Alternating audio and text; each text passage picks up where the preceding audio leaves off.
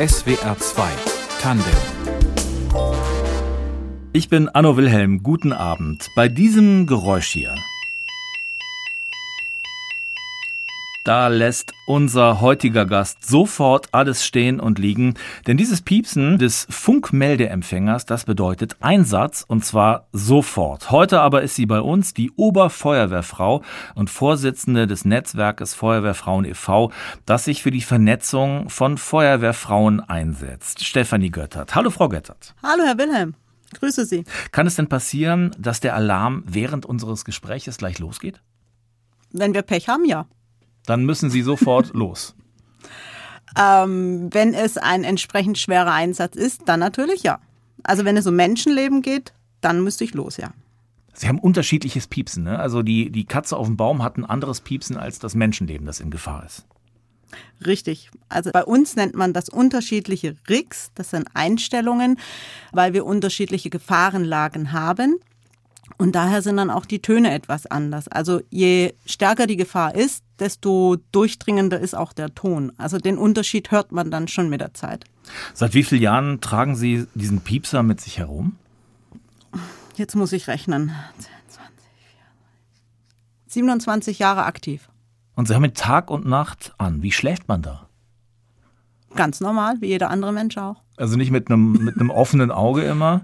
Nein, nein. Also ich schlafe sehr gut bei Nacht, muss man dazu sagen, weil es ist ja so, dass wir ja zwar 24 Stunden, sieben Tage die Woche, 365 Tage im Jahr in Bereitschaft sind, aber wir haben ein ganz normales Leben wie jeder andere Bürger auch.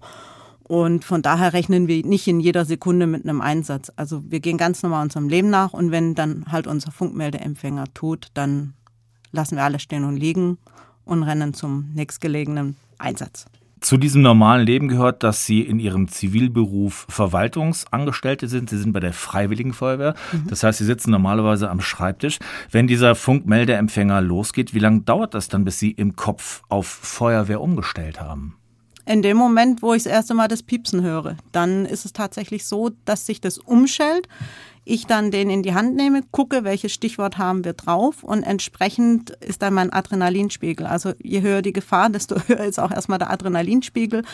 Und auf der Fahrt zum Gerätehaus ist es dann so, dass ich mir dann schon im Kopf Gedanken mache, was kommt da jetzt auf mich zu, was sehe ich vielleicht oder was erwartet mich und fange dann an, in den Modus überzugehen, den wir, sage ich jetzt mal, gelernt haben während der Ausbildung. Also einfach dann mein Wissen abzugreifen, was mich erwartet und was ich dann in Angriff nehmen muss. Also entsprechend Gerätschaften oder auch ähm, seelsorgerisch eventuell. Also dass ich einfach da bin und sage, geht's Ihnen gut, ist alles in Ordnung, wir sind jetzt da, wir helfen Ihnen, sowas in der Art.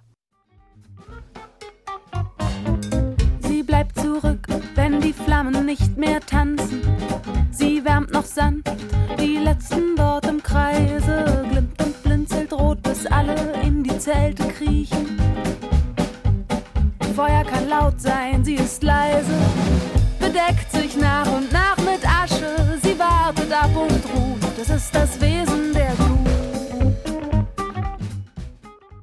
Das Wesen der Glut von Dota und die Stadtpiraten in SWR 2 Tandem. Unser Gast ist die Feuerwehrfrau Stefanie Göttert.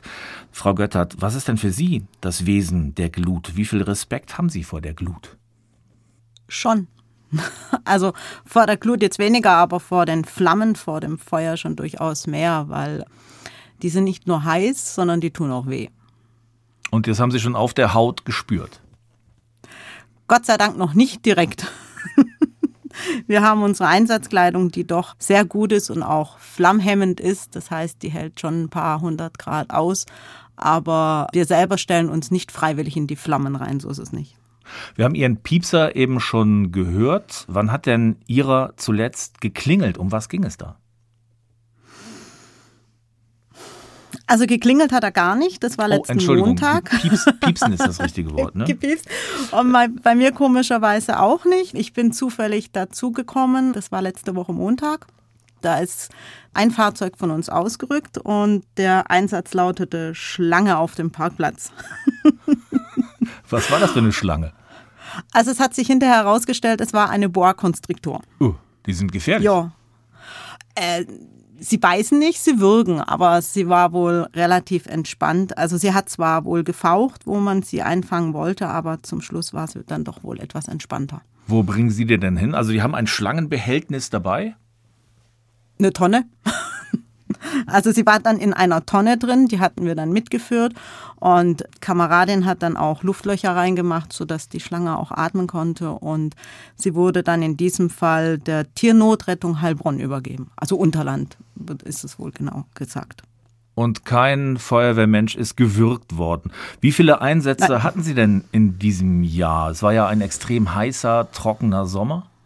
Ja, wir hatten jetzt, bis jetzt sind es circa 70 Einsätze, die wir in diesem Jahr hatten. Aber man muss dazu sagen, es war Gott sei Dank kein Flächenbrand oder Waldbrand mit dabei. Und was war Ihre Hauptaufgabe in diesem Sommer? Ähm, da war alles unterschiedlich dabei. Also ich kann mich zum Beispiel an einen Einsatz erinnern, das war ein Muttertag. Es war sehr heiß an dem Tag. Ich war bei meinem Kind auf dem Fußballplatz, der hatte ein Spiel und bei mir ging dann, wie gesagt, eben der Funkmeldeempfänger los und hier hieß es dann Verkehrsunfall auf der Autobahn. In dem Moment ist natürlich der Adrenalinspiegel etwas höher als normalerweise, weil man weiß, okay, Autobahnverkehrsunfall ist nicht wirklich einfach, wird mhm. etwas schwierig, weil durch Stau fahren und alles und auch die Gaffer und dann eben die Schwere des Unfalls. Gott sei Dank war es dann vor Ort so, dass die Person schon aus dem Fahrzeug draußen war. Mhm. Das Fahrzeug lag allerdings auf dem Dach. Ich habe dann vorne die Stellung gehalten an unserem Einsatzleitwagen, unser sogenannter Kommandowagen und habe die Leitstelle kontaktiert, um dann eben die Stellungnahme durchzugeben, wie jetzt gerade der Einsatz verläuft, was wir vor Ort vorgefunden haben. Und dann kam eine etwas ältere Frau hergefahren auf den Standstreifen, hielt vor mir, stieg aus und sagte zu mir, ich glaube, mein Auto brennt. Uh. ich habe dann erstmal gucken müssen.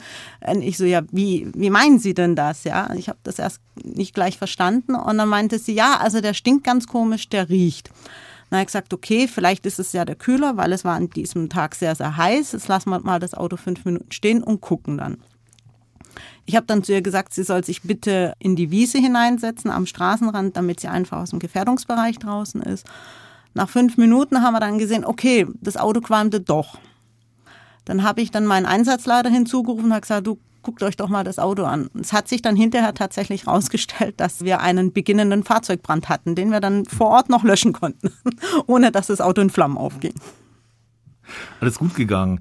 Gibt es ja. einen Einsatz, an den Sie immer wieder denken, weil der Sie besonders viel gelehrt hat oder weil er Sie besonders geprägt hat? Hm, wenn ich jetzt so zurückdenke, eigentlich nicht, weil jeder Einsatz ist unterschiedlich, ist immer anders in seiner Art, auch wenn die Stichworte gleich sind. Und man lernt eigentlich in jedem Einsatz. Also aus jedem Einsatz, den ich habe, nehme ich wirklich neue Erfahrungen, Erkenntnisse mit und versuche die dann auch beim nächsten Mal wieder mit einfließen zu lassen. Welche war die Erkenntnis aus dem brennenden Auto? Naja, in dem Fall vielleicht schneller ein Auge drauf zu werfen, aber es konnte gar nicht erkannt werden. Also es hatte zu dem Zeitpunkt tatsächlich nicht gequalmt und wir haben den Brand auch nur mit Hilfe einer Wärmebildkamera finden können, also den Brandherd, weil er nicht lokalisierbar war, augenscheinlich. Wie sind Sie denn zur Feuerwehr gekommen, Frau Göttert? Oh, das ist lange Jahre her. Ich war 13, das weiß ich noch. Und ich hatte einen Klassenkameraden, mit dem bin ich auf dem Heimweg gewesen und er hat erzählt, oh, ich gehe heute Abend zur Jugendfeuerwehr. Und ich so, ey, super, das hört sich ja toll an. Ah ja, komm mit, auf, mach's mit. Und dann habe ich zu meinen Eltern gesagt, ich würde da gern hingehen. Ja, okay, guck dir das mal an. Ja, und seit dem Tag bin ich mit dabei. Sie waren 13, sagen Sie. Viele Jugendliche gehen ja dann, wenn sich so ein bisschen die Interessen verschieben. Warum sind Sie geblieben nach diesem ersten Erlebnis, nach diesem ersten Tag? Also mich hat zu dem damaligen Zeitpunkt, das ist auch heute noch so, unheimlich die Kameradschaft fasziniert. Also ich bin da reingekommen in die Jugendfeuerwehr. Ich war das erste Mädel. Zu dem Zeitpunkt gab es noch niemanden. Und ich bin aufgenommen worden wie jeder, jede andere auch. Also da gab es keine Vormundung oder du darfst dies nicht oder hey, du bist was Besonderes, sondern ich bin behandelt worden wie ein ganz normaler Mensch. Ne? Nicht als müsste man mich jetzt in Watte packen oder sowas. Und das hat mir eigentlich ganz toll gefallen, weil ich ich sein konnte, ja, mich nicht verstellen musste. Und das ist eigentlich das, was auch das Faszinierende ist an der Feuerwehr. Wir sind nicht nur Kameraden, sondern wir sind auch Familie. Wenn ich als Trupp in ein brennendes Haus reingehe, Da sind wir zu zweit. Dann muss ich mich auf meinen Partner verlassen können. Das Gleiche gilt für ihn, er muss sich auf mich verlassen können. Und das ist etwas, das findet man in keinem Sportverein, das findet man auch nicht in, ähm, im Tanzverein, sondern das findet man tatsächlich nur in der Feuerwehr beziehungsweise eigentlich in Rettungsdienstorganisationen. Das heißt, das, was man Kameradschaft nennt, geht über Freundschaft hinaus. Es ist dieses sich aufeinander verlassen können. Das ist der Kern. Richtig. Genau, richtig. Das ist ganz wichtig. Also das Vertrauen einem Menschen gegenüber, den man jetzt nur zweimal gesehen hat, ja, und dieses dieses blinde Vertrauen vor allen Dingen, das ist unglaublich wichtig und das festigt auch die Kameradschaft ganz extrem. Also wer bei uns reinkommt, der wird wirklich mit offenen Armen aufgenommen, sei er jetzt von der Jugendfeuerwehr oder als Quereinsteiger. Und der merkt es dann auch, je mehr er mit uns zusammen ist, sage ich jetzt mal, wie unterschiedlich wir doch sind aber dass man sich auf uns verlassen kann, wenn irgendetwas ist. Was haben Sie bei der Feuerwehr über sich gelernt? Was habe ich über mich gelernt? Das ist eine gute Frage. Ähm, ja, mehr Selbstbewusstsein. Also das war früher nicht ganz so ausgeprägt, wie es jetzt mittlerweile ist. Das habe ich durch die Feuerwehr gelernt. Mehr aber eigentlich durchs Netzwerk auch, weil ich da Gleichgesinnte getroffen habe, die in damaliger Konstellation in ähnlichen äh, Situationen waren wie ich, nämlich die einzige Feuerwehrfrau. Wie kann ich mich jetzt da als Frau auch durchsetzen, dass ich nicht nur das Püppi bin, sage ich jetzt mal, sondern dass ich genauso das kann, was die Männer auch können, ich die Ausbildung habe und somit auch einsatzfähig bin, die Einsätze mit abzuarbeiten, wie jeder andere Mann auch. Stefanie Göttert ist Oberfeuerwehrfrau bei der Freiwilligen Feuerwehr in Untergruppenbach bei Heilbronn und unser Gast heute in SWR 2 Tandem. Frau Göttert, Sie sind Vorsitzende des Netzwerkes Feuerwehrfrauen e.V. Sie waren, haben Sie eben erzählt, das erste Mädchen in der Jugendfeuerwehr, damals als Sie angefangen haben. Wie oft in Ihrem Leben waren Sie denn auch die einzige Frau dann im Einsatz? Die ersten zehn Jahre tatsächlich. war ich die einzige Frau in den Einsätzen, weil es zu dem Zeitpunkt noch keine Frau dazu geschafft hat, bei uns mit einzusteigen. Wie hat sich das geändert? Auf der einen Seite war es tatsächlich so, dass unsere Gemeinde dann bei Einstellungen gefragt hat, ob nicht Interesse bestehen würde bei den Frauen. Und es war also kein Zwang, sondern es war einfach eine Frage. Und die haben sich das dann überlegt und haben sich das angeguckt. Und somit sind dann zwei Frauen tatsächlich über eine Ausbildung bei der Kommune als Feuerwehrfrau eingestiegen. Die eine ist dann nach der Ausbildung allerdings zurückgekehrt in ihr Bundesland und die andere ist dabei geblieben. Machen das alle Gemeinden so, dass die dann auch äh, über diesen Weg versuchen, Feuerwehrfrauen zu finden? Viele. Das machen tatsächlich mittlerweile viele Gemeinden, weil auch wir spüren einfach den Mitgliederschwund, allerdings eher in der Richtung, dass die Personen, die bei uns dabei sind, jetzt auch das Alter erreicht haben, wo sie dann auch in unsere Alters- und Ehrenabteilung übertreten können, weil sie dann einfach für die Einsätze in der Form nicht mehr fit genug sind oder sich nicht mehr fit genug fühlen. Wie lang geht man in die Einsätze? Bis zum 60. Lebensjahr. Wie ein normaler, sage ich jetzt mal, Bürger auch, der dann bis zum 60. Lebensjahr arbeiten kann. Wobei es mittlerweile eine Aktion im Landkreis Heilbronn eigentlich auch schon in Baden-Württemberg gibt, und zwar die Aktion Ü60 für die Feuerwehr. Einfach, dass man die Menschen nicht in die Altersabteilung schickt, sondern dass man versuchen möchte, diese Menschen zu gewinnen, um bei Ausbildungen einfach die Jugend an die Hand zu nehmen und sie auszubilden, bei Übungen einfach dabei zu sein und zu unterstützen, dass sie einfach nicht weg sind. Jetzt tut sich was, Sie haben es beschrieben, bei Ihnen in Untergruppenbach. Es gibt aber immer noch relativ wenige Frauen in der Feuerwehr. Gibt es eine einfache Antwort auf die Frage, warum das so ist? Nein, gibt es tatsächlich nicht. Wir vom Netzwerk stellen uns die Frage schon seit Jahren, warum das so ist. Wir vermuten, dass die Ursachen total unterschiedlich sind. Einmal hängt es damit zusammen, vermuten wir, dass die Frauen einfach Respekt haben vor der Arbeit, vor den Gerätschaften, vor dem, was sie erwartet, dass sie da Angst vielleicht auch davor haben, weil sie nicht wissen, was sie erwartet. Oder aber, wie es manchmal leider auch immer noch der Fall ist, hängt es tatsächlich an der Feuerwehr selber, die sich damit schwer tut, eine Frau aufzunehmen. Von außen betrachtet sind das natürlich auch große Themen, mit denen Sie bei der Feuerwehr zu tun haben. Sie haben äh, richtige Herausforderungen, körperliche Herausforderungen. Sie müssen mit, mhm. mit schwerem Gerät arbeiten. Sie haben diese schweren, schweren Anzüge. Sie haben es mit Feuer zu tun. Sie haben es auch mit Toten zu tun. Kann es sein, dass einfach viele Frauen Angst haben, sich da zu überfordern? Das ist auch eine der Möglichkeiten. Also ja, die Gerätschaften sind nicht leicht. Ja, wenn wir ins Feuer gehen, dann tragen wir ein Atemschutzgerät und eben unsere Einsatzkleidung. Aber nicht jeder muss diese Ausbildung machen, wenn er körperlich nicht dafür geeignet ist. Wichtig ist nur, er muss für den Feuerwehrdienst geeignet sein. Und da gibt es ja mehrere Möglichkeiten. Wir brauchen ja auch Menschen, die außen stehen am Gebäude und von außen uns unterstützen, die wo drin sind. Würden Sie dem Satz einer anderen Feuerwehrfrau zustimmen, die gesagt hat, man darf nicht zimperlich sein? Ähm, ja, ich würde direkt dazu stimmen, weil man darf nicht zimperlich sein, einfach mal das Gerät in die Hand zu nehmen und zu sagen, ich will auch. Das ist der Satz, den ich dann auch mal sage, wenn einer meint, ah ja komm, ist doch heute zu schwer, dann sage ich, nee, ist es nicht, ich will auch. Und dann nehme ich das, mir das auch und dann mache ich das auch. Und so einfach ist das. Also man darf da schon nicht zimperlich sein, das ist richtig. Weil es ist ja halt nun mal auch ein männerdominierter Verein beziehungsweise Beruf, weil es gibt ja auch Berufsfeuerwehren. Von daher müssen wir dann schon durchaus ab und an mal unsere Frau stehen und sagen, nee, ziehen wir durch. Wie sind Sie zum Netzwerk Feuerwehrfrauen gekommen?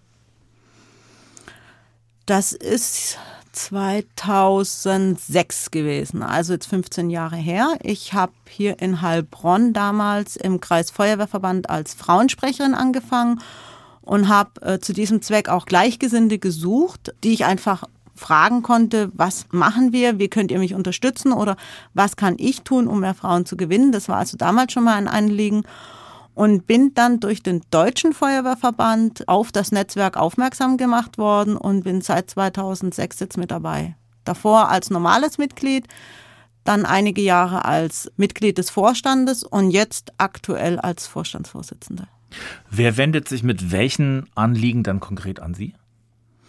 Also tatsächlich sind es viele Frauen, die sich an uns wenden, aber auch Männer hatten wir auch schon in der Vergangenheit, die einfach nicht wussten, wie sie mit einer bestimmten Situation, die einen Konflikt dargestellt hat, mit einer Frau umgehen sollten. Also sie haben sich dann tatsächlich Hilfe bei uns gesucht und wir haben versucht dann auch zu unterstützen. Wir sind natürlich keine Psychologen oder Rechtsanwälte, ganz klar. Aber wir haben dann versucht zu unterstützen, indem wir dann teilweise eben Stellen genannt haben, an die man sich wenden kann, beziehungsweise auch einfach Schiedsrichter genannt haben, die dann einfach mal sich dazwischen stellen und sagen, hey, jetzt hören wir uns die eine Seite an, dann die andere. Dann hatten wir jetzt erst eine Frage zum Beispiel bei einer Einstellung, wenn es dann OPs gab in bestimmten Bereichen, wo die danach gefragt haben, muss ich irgendwas bei der amtsärztlichen Untersuchung berücksichtigen, muss ich auf irgendetwas achten. Also total unterschiedliche Anliegen von auch vielen unterschiedlichen Geschlechtern, also männlich wie weiblich. Wenn Sie sagen, es gibt manchmal Konflikte äh, zwischen Männern und Frauen, die da geklärt werden über Sie, was sind das für Konflikte? Auch unterschiedlicher Art. Also wir hatten einmal die Situation, dass sich eine sexuell belästigt gefühlt hat, weil der Kamerad einfach Späße gemacht hat und sie dann halt eben auf Gruppenführer, Wehrführer zugegangen ist und er das gar nicht verstanden hat, warum sie sich denn jetzt sexuell belästigt gefühlt hat, weil er das eigentlich gar nicht so gemeint hat. Also hat dieses klärende Gespräch, was wir dann empfohlen haben, hat dann stattgefunden und dadurch kam dann heraus, okay, für ihn war das gar nicht so gemeint, sie empfand es so, er hat sich dafür ganz arg entschuldigt und mittlerweile sind sie die besten Freunde. Sie treffen sich natürlich auch mit den Feuerwehrfrauen. Worüber tauschen Sie sich aus? Werden da auch Erfahrungen, zum Beispiel das Einsetzen bei der Flutkatastrophe vor einem Jahr oder bei den Waldbränden in diesem Jahr, werden die ausgetauscht, vielleicht verarbeitet auch? Also das Reden miteinander ist eine Verarbeitung. Das ist ganz wichtig. Das machen wir nach Einsätzen auch. Wir reden einfach miteinander, belangloses Thema oder wenn es jetzt halt ein etwas schwieriger Einsatz war, dann reden wir über diesen Einsatz, einfach um ihn zu verarbeiten, ja. Bei unseren Bundeskongressen, das ist diese jährliche Veranstaltung, die Sie angesprochen haben, ist es tatsächlich so, dass wir viel miteinander reden, viel uns austauschen, weil wir können auch voneinander lernen, gerade wenn wir dann zusammen diese Workshops besuchen und jeder dann etwas zu dem Thema sagen kann nimmt man unheimlich viel mit. Und was die Waldbrände angeht, ja, da hatten wir auch ein, zwei Leute da, die darüber berichtet haben, aber wir hier im Süden sind damit ja nicht wirklich in ja, in Konflikt geraten. Wir hatten ja hier Gott sei Dank keinen. Also jetzt hier bei uns im Landkreis Heilbronn. Was sind das für Workshops, die Sie da anbieten? Auch hier wieder unterschiedlicher Art. Wir haben sowohl Theorie-Workshops wie auch praktische Workshops.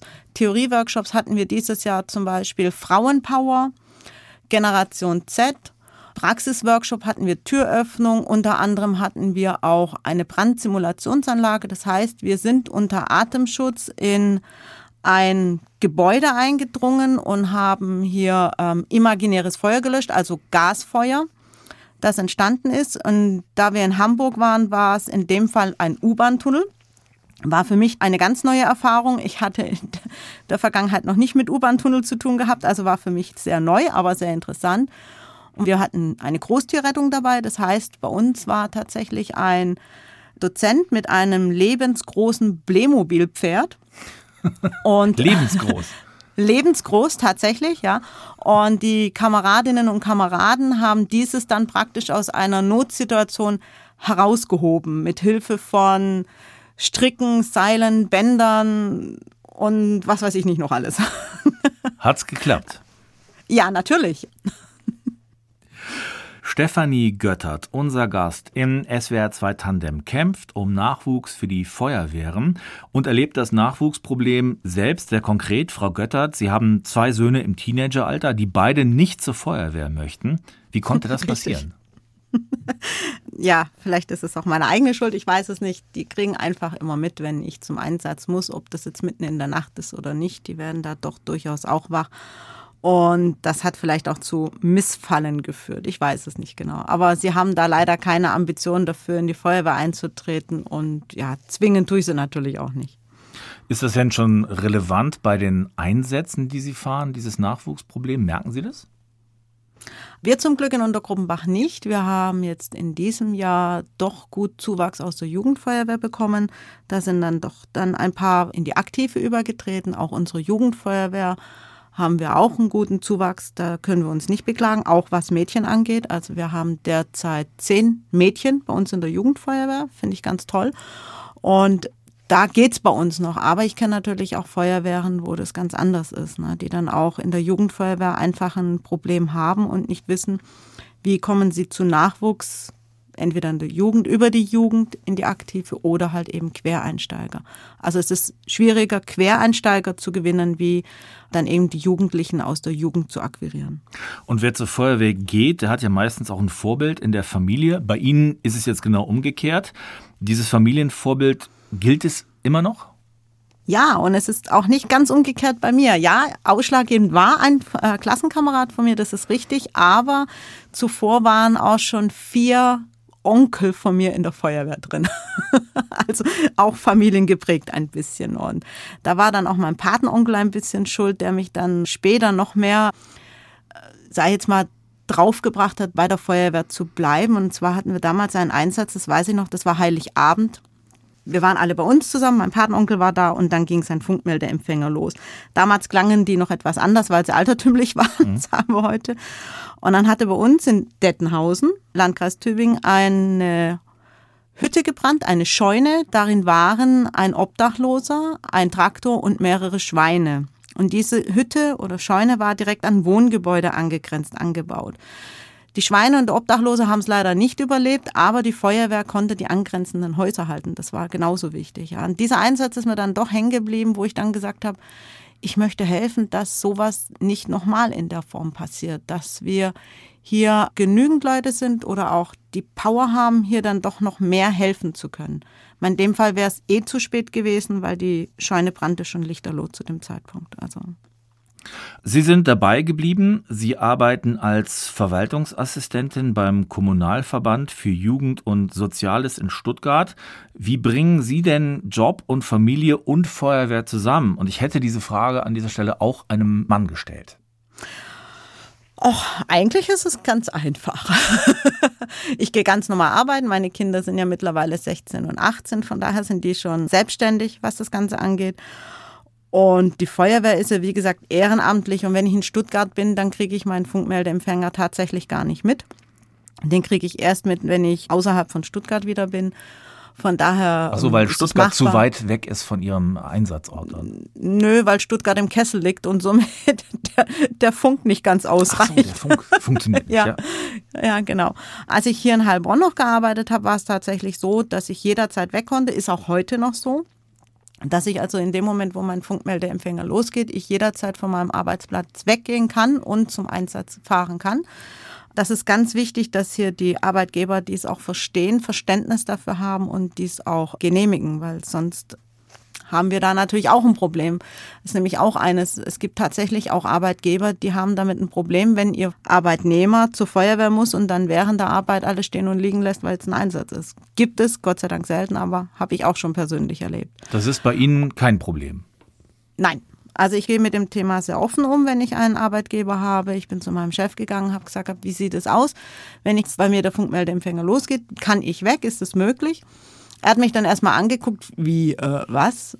Feuerwehr? Hm, okay, hat er noch nie gehabt, gab es bisher noch nicht. Habe aber die Erlaubnis bekommen, jederzeit wegrennen zu können, wenn es ein Einsatz ist, um einfach dann den Menschen zu helfen in ihrer Not. Und die Familie zieht da auch ganz toll mit, muss man dazu sagen. Auch mein Mann der dann doch ab und zu mal gerade hauptsächlich in der Nacht äh, dann doch kein Auge mehr zumacht, bis ich wieder nach Hause komme und dann feststellt, okay, es ist alles in Ordnung, sie ist wohlbehalten wieder zu Hause angekommen. Aber das funktioniert wirklich gut. Job, Familie, Feuerwehr unter einen Hut zu bringen, also das geht gut. Ihr Mann ist kein Feuerwehrmann? Nein. Ginge das? Gehen würde es schon, aber er möchte es nicht und er hatte aber schon immer Verständnis dafür. Also er hat mich so kennengelernt. Er wusste, dass ich bei der Feuerwehr bin und unterstützt mich da auch, wie er kann, soweit es ihm möglich ist, aber hat auch heute noch einfach ab und zu die Ängste. Aber selber zur Feuerwehr ich dann, nee, es reicht schon, wenn ich Angst um dich haben muss. um mehr Nachwuchs zu bekommen, vielleicht auch Ihre beiden Söhne, was müsste sich ändern? Was wären für Sie so die drei wichtigsten Punkte? Ist gar nicht so leicht zu sagen. Einmal eben, dass die Männer verstehen, da wo es noch nicht der Fall ist, dass wir Frauen ihnen nicht irgendwas wegnehmen wollen, sondern dass wir mitmachen wollen. Dass wir das genauso gut können. Das ist das eine. Das andere ist, möchte ich die Frauen dazu motivieren, geht doch mal einfach zu eurer Feuerwehr hin. Die Einsätze sind schwer, ja. Aber die Kameradschaft überwiegt das Ganze. Guckt euch das Ganze mal an, macht eine Übung mit und ihr werdet feststellen, es wird euch Spaß machen. Wir sind da sehr, sehr offen drin. Also wir freuen uns über jeden, der reinschnuppern will, mal zugucken möchte, mitmachen möchte. Sind wir unglaublich glücklich drüber. Und das Dritte ist, vielleicht müsste die Öffentlichkeit auch ein bisschen mehr Verständnis für uns Feuerwehren aufbringen, weil wenn wir mit etwas überhöhter Geschwindigkeit durch den Ort fahren, also statt 30 halt eben 40, weil eben Menschenleben in Gefahr sind und uns der Vogel gezeigt wird oder wir dann beschimpft werden, ist das vielleicht auch ein Kriterium zu sagen, muss ich mir als Bürger nicht antun. Ja, haben wir auch schon erlebt. Dieser Sommer war ein Sommer der schweren Brände in ganz Europa. Die Trockenheit, der Mangel an Regen haben es den Feuern leicht gemacht. Stefanie Göttert, Feuerwehrfrau und mein Gast heute in SWR 2 Tandem. Wie haben Sie denn als Fachfrau das wahrgenommen? Macht Sie das beklommen? Ja, also ich bin ja noch zusätzlich im Waldbrandteam e.V. Mitglied. Wir machen tatsächlich Unterstützen in Deutschland die Feuerwehren bei der Ausbildung für Vegetation und Waldbrandbekämpfung waren auch tatsächlich mit einigen Mitgliedern im Harz mit dabei. Ich unter anderem leider nicht. Ich konnte nicht, ich hatte keinen Urlaub mehr frei. Sonst wäre ich da mit dabei gewesen. Aber das war zwischen uns ein ganz großes Thema und ich habe auch mit Bangen dorthin gesehen, weil ich wirklich gesehen habe, wie viel Wald da verbrannt ist, wie viel Fläche da verbrannt ist und die Feuerwehr machtlos dagegen war, gegen diese Feuer, die da gewesen sind. Und das hat mich doch schon unheimlich sehr bedrückt, doch ja. Sie beschäftigen sich intensiv mit diesen Vegetationsbränden. Das sind Flurbrände, das sind Waldbrände, Sie haben es gesagt. Was ist denn aus Ihrer Feuerwehrsicht das besonders Schwierige an diesen Bränden? Warum sind die so schwer zu löschen? Es kommt tatsächlich auf die Gegebenheit an. Nehmen wir jetzt gerade mal Brandenburg. Das sind ganz viele Nadelwälder gewesen. Das heißt, Nadelgehölz brennt anders wie ein Laubbaum. Ein Laubbaum hat viel mehr Feuchtigkeit wie ein Nadelbaum. Somit brennen die viel schneller, viel intensiver, viel heißer und können somit auch sich viel, viel schneller verbreiten. Dann haben wir in Brandenburg natürlich auch noch die Situation mit Sand, mit Moor. Das heißt, das Feuer kann sich unterirdisch weiter verbreiten, was es dann unglaublich schwierig macht zu löschen weil diese Hitze, die dann im Boden entsteht, die kann man nur wirklich mit viel Geduld und viel Wasser runterkühlen, ja. Also richtig löschen geht erst nach Wochen. Deshalb waren die Einsätze in Brandenburg und Sachsen auch so lange. Ja, hier bei uns in Baden-Württemberg haben wir das Glück, wir haben einen Mischwald. Außer im Schwarzwald, da haben wir natürlich nur Nadelgehölze und haben hier Gott sei Dank eben die Möglichkeit, dass bei uns solche Brände wie in Brandenburg nicht ganz so schnell entstehen können. Was war der größte Vegetationsbrand, den Sie dann persönlich erlebt haben?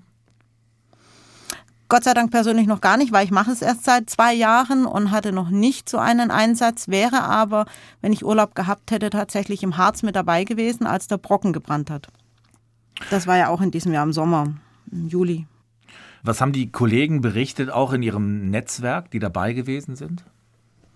Also die, wo dabei gewesen sind, die haben tatsächlich auch gesagt, wie kräftezehrend das Ganze war, den ganzen Tag wirklich den Boden aufzulockern, Schneisen zu schlagen, dann auch wieder die Bäume zu löschen, da wieder was zu machen. Und auch meine Kameraden vom Waldbrandteam haben auch gesagt, also es war wirklich, sie wussten gar nicht mehr, wie weit können wir gehen. Und irgendwann mal kam dann die Idee auf, gerade in Brandenburg war das, wir legen ein Gegenfeuer. Das ist dann so das letzte Mittel, was man nehmen kann, um dem Feuer praktisch, was auf einen zukommt, Herr zu werden. Das heißt, man nimmt dem alten Feuer die Nahrung und gibt dem neuen Feuer diese und kann das neue Feuer aber besser kontrollieren. Daher ein Gegenfeuer. Weil das ist viel besser kontrollierbarer, weil man das ja nur in einem beschränkten Raum hat. Und das alte Feuer, was auf einen zukommt, hat keine Nahrung mehr und erlischt, Gott sei Dank. Sie haben sich ausbilden lassen in diesem Bereich, jetzt in den zwei Jahren, wie Sie berichtet haben. Wie ja. simuliert man denn sowas? Wie lernt man das? Also wir hatten tatsächlich die Möglichkeit, als ich in Fernwald meine praktische Ausbildung gemacht habe, hat uns ein Bauer sein Feld zur Verfügung gestellt, welches abgeerntet war. Dieses konnten wir anzünden und konnten somit das auch praktisch löschen. Auch in meiner Einheit hier in Baden-Württemberg bei der Feuerwehr Elbachtal, da gibt es diese Sondereinheit. Also wir nennen uns einfach Unterstützungseinheit, die auch Vegetations- und Waldbrandbekämpfung macht. Wir haben diese Möglichkeit auch dieses Jahr erhalten, von einem Bauern einen Bereich seines Feldes zu bekommen, was wir abbrennen konnten und konnten somit dann auch in der Realität wirklich tatsächlich praxisnah üben. Gibt es da viele Bauern, die dazu bereit sind? Ich denke, wenn man freundlich fragt, ist es der ein oder andere schon, aber wir wissen natürlich auch, welchen Bauern wir fragen können, der uns das dann erlaubt. Meistens ist es einer, der eh schon in der Feuerwehr ist, der dann noch nebenher ein paar Äcker hat, wo er sagt, ja komm, mach, ist okay, ich grab das nachher um und gut ist. Ja, aber es gibt natürlich auch Bauern, die sagen, ach um Gottes Willen bloß nicht, nachher brennt ihr mir noch was anderes an oder so. Die Angst ist natürlich auch da, klar. Und wie geht man denn ran an so ein brennendes Feld? Was ist der erste Schritt? Der erste Schritt ist erstmal zu gucken, wie ist denn die Wetterlage überhaupt? Wo kommt der Wind her? Weil ich sollte natürlich nicht gerade im Rauch stehen, wenn ich das Feuer lösche, ja. Und dann gucke ich, in welche Richtung geht das Feuer, wo treibt das Feuer hin und greife dann in der Regel von zwei Seiten an, von den sogenannten Flanken. Also ich habe vorne einen Punkt, einen sogenannten Angriffspunkt. Wir nennen den Ankerpunkt und wir greifen dann praktisch, wenn es machbar ist, von zwei Seiten an, umzingeln das Feuer sozusagen und treffen uns dann oben an der Spitze und hoffen, dass wir dann auch alles gelöscht haben, weil es kann natürlich auch immer wieder zu Aufflackern der Flammen kommen und dann rücken Nachlöscharbeiten mit weiteren Trupps an, um dann eben diese nochmal aufkeimenden Flammen nochmal zu löschen. Man merkt, Sie sind drin im Thema. Was wollen Sie als nächstes lernen? Als nächstes mache ich tatsächlich nächste Woche einen Lehrgang bei der Landesfeuerwehrschule und mache dort meinen Gruppenführer. Das heißt Führungskraft. Der Unterschied zu bisher ist dann? Dass ich dann einen Einsatz leiten kann, weil ich die Befähigung dazu habe und dann auch ja, mich darauf vorbereiten kann, anders wie wenn ich den Einsatz abarbeite, sondern ich leite ihn und muss dann dafür sorgen, dass meine Mannschaft wohlbehalten auch wieder nach Hause kommt. Sie kommen zu vielen Bränden draußen oder drinnen. Wir bewegen uns auf einen Winter zu, in dem die Energie sehr wahrscheinlich knapp werden wird. Viele Menschen werden mehr Kerzen anzünden, werden mehr den Kamin anheizen. Was ist denn für diesen Winter Ihr größtes Anliegen? Bitte haltet immer einen Eimer Wasser parat. Also gerade wenn, wenn dann mal wieder die Kerzen am Tannenbaum leuchten. Es ist sehr, sehr schön, wenn da echte Kerzen hängen. Aber ich bitte doch die Bürger hier wirklich einen Eimer Wasser daneben zu stellen oder darauf zu achten, dass sie wirklich komplett gelöscht sind. Bitte, wenn Sie den Raum verlassen, löschen Sie die Kerze. Bei einem brennenden Kamin wäre es natürlich sinnvoll, wenn da sowas wie eine Glasscheibe davor wäre, damit die Funken nicht ins Wohnzimmer fliegen, wenn es diese Möglichkeit gibt. Ansonsten bitte gucken, dass vor dem Kamin keine brennbaren Gegenstände liegen.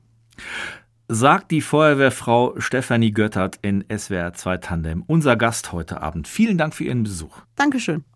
Die Redaktion dieser Sendung hatte Martina Kögel, in der Technik Angela Raymond. Mein Name ist Anno Wilhelm. Schönen Abend.